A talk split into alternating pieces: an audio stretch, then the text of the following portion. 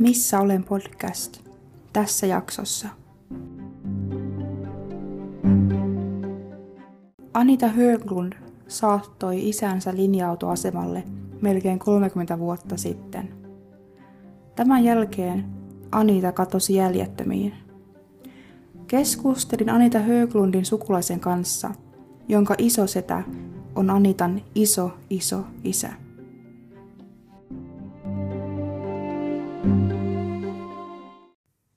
Hei ja tervetuloa Missä olen podcastiin.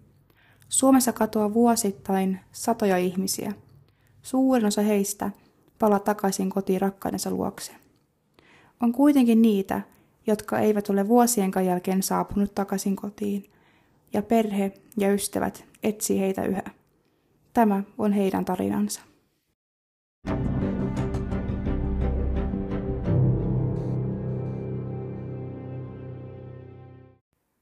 Anita Höglund syntyi Venäjällä Petroskoissa.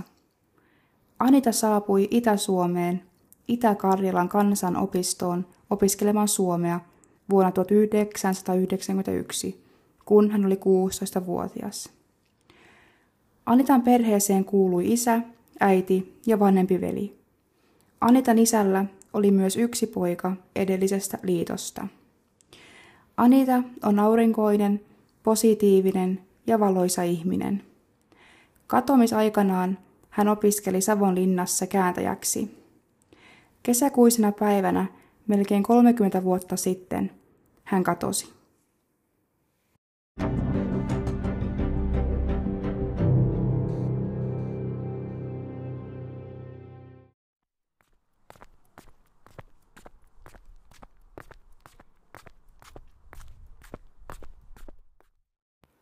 Perjantai-aamuna 18. päivä kesäkuuta vuonna 1993 18-vuotias Anita Höglund lähtee saattamaan isänsä linja-autoasemalle Savonlinnaan.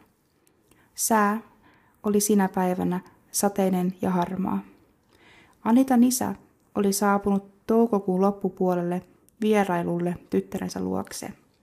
Suomessa hän oli kolme viikkoa. Varttia vaille kuusi aamulla Anitan isän bussi lähtee kohti Petroskoita.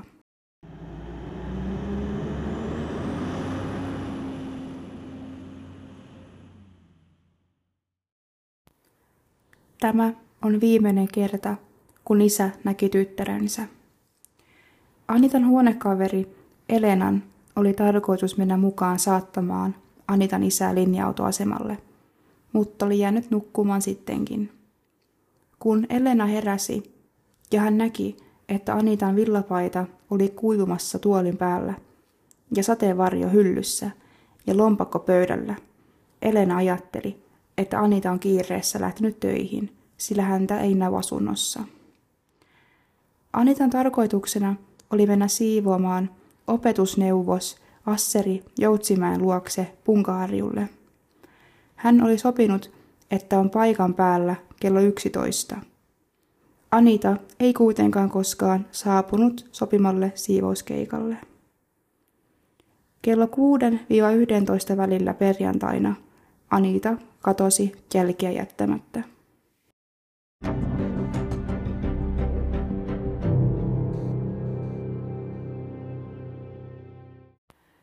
Anitan ystävä ja huonetoveri Elena Bryskalova huolestui, kun Anita ei tullut illalla kotiin, joten hän soitti Asseri Jousimäelle, jonka luokse Anitan oli tarkoitus mennä siivoamaan. Asseri kertoi, ettei ole nähnyt Anitaa koko päivänä. Perjantaina iltana kaksikko päätti mennä etsimään Anitaa. He etsivät hänen tuttavien luota. Tästä ei ollut apua. Anitaa ei löydetty. Seuraavana päivänä Asseri Joutsimäki ja Anitan ystävä Elena käyvät tekemässä katomisilmoituksen. Poliisi julkaisi Anitan katoamisesta lehtiilmoituksen. Siinä luki seuraavaa. 1974 syntynyt nainen. Kadonnut Anita Höglund on Venäjän kansalainen, mutta osaa puhua murtajan suomea. Naisesta on tehty mahdollinen havainto maanantaina 21. päivä kesäkuuta ilta kahdeksan aikoihin Punkasalmella Tuunasalmen sillalla. Tämän jälkeen hänestä ei ole havaintoja. Naisella on vaalean puneuttavat pitkät hiukset ja sinänsä silmät. Nainen oli pukeutunut sinisiin pankkuihin ja lyhyen ruskean nahkatakkiin. Vihjeet mahdollisesta havainnosta voi soittaa Savonlinnan poliisille. Anitan ystävä muistelee, ettei poliisi ottanut Anitan katoamista vakavasti hänen alkuperän takia. Anita oli Venäjästä kotoisin, joten poliisi ajatteli Anitan lähteneen seikkailemaan. Tapaus muuttuu positiivisempaan suuntaan, kun maanantaina 21. päivä kesäkuuta ilta kahdeksan maissa, eli kaksi päivää Anitan katomisen jälkeen, Anitasta tehdään näköhavainto Punkasalmen Tuunasalmen sillalla. Tähän havaintoon liittyi kuitenkin epävarmuutta, niin kuin jokaisen näköhavaintoon. Tämä näköhavainto ei kuitenkaan tuottanut tulosta, eikä Anitaa löydetty. 27. kesäkuuta, yhdeksän päivää Anitan katomisen jälkeen, tehdään toinen havainto. Anitan tuntenut henkilö oli nähnyt Anitan näköisen naisen liftaamassa valtatie kuudessa Joensuuta kohti.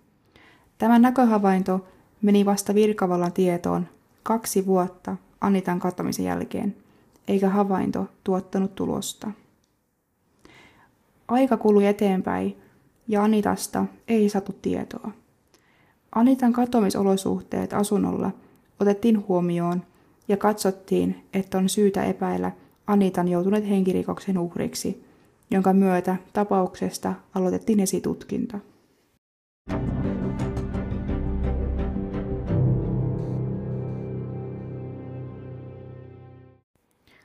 Kaksi vuotta Anitan katoamisen jälkeen, eli vuonna 1995, poliisi alkoi tutkia Anitan tapausta henkirikoksena.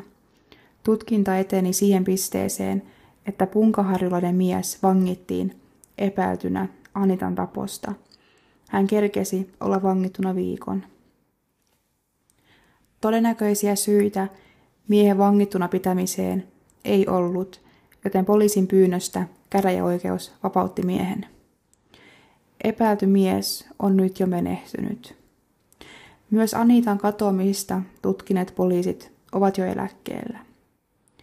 Poliisi tarkasti Savonlinnan ja Punkaharjun välillä sijaitsevat metsätiet, levikkeet ja soramontut, mutta tuloksetta. Anitan hyvällä ystävällä on oma teoria, mitä tapahtui Anitalle – minä ajattelen, että hän liftasi väärään kyytiin, kertoo Elena. Elena ja Anita liftasivat ennen yhdessä, eikä koskaan sattunut mitään. Se on kuitenkin riskipeliä, kun jälkeenpäin miettii sitä, Anitan ystävän kommentoi.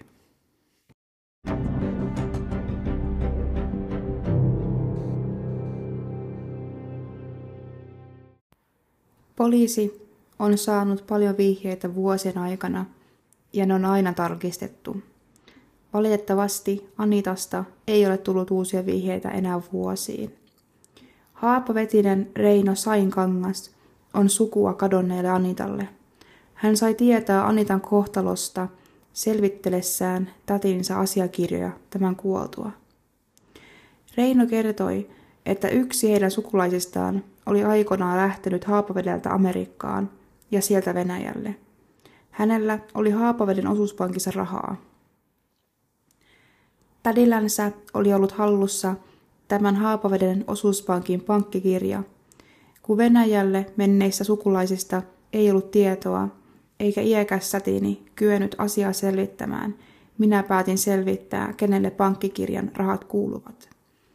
Aivan loppuvaiheessa minulle selvisi, että yksi edunsaajista oli tullut Suomeen ja kadonnut täältä. Kadonnut oli Anita Höglund.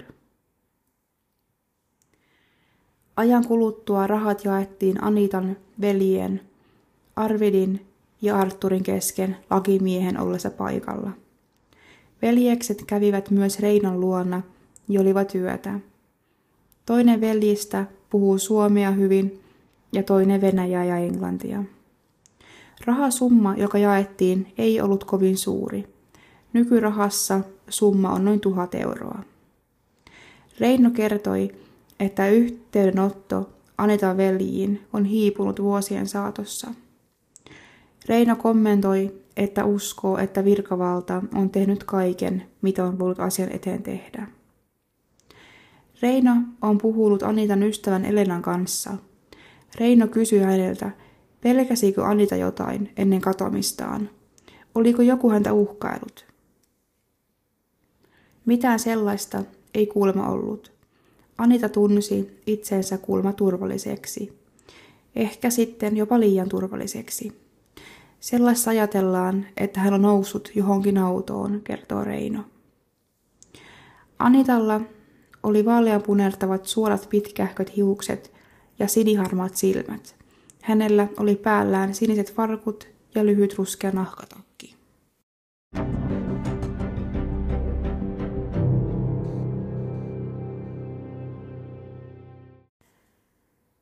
Anitan kohtalo on siis vielä tänä päivänä selvittämätön. Anitasta ei löytynyt hirveästi tietoa, jonka myötä tämä jakso on myös hieman lyhyempi. Jos sinulla on Anitan tapauksesta mitään tietoa, niin ole yhteydessä poliisiin. Ja ennen kuin lopetan, niin haluan kertoa uudesta podcastista, joka tulee ulos 24. helmikuuta. Podcastin nimi on Kuka tappoi minut, ja siellä käsitellään joka perjantai suomalaisia ratkaisemattomia murhia. Podcastin tulet löytämään podcasti-alustoista, kuten Spotify ja myös YouTubella nimellä Kuka tappoi minut. Kiitos kun kuuntelitte ja seuraavassa jaksossa ollaan toisen katomistapauksen parissa.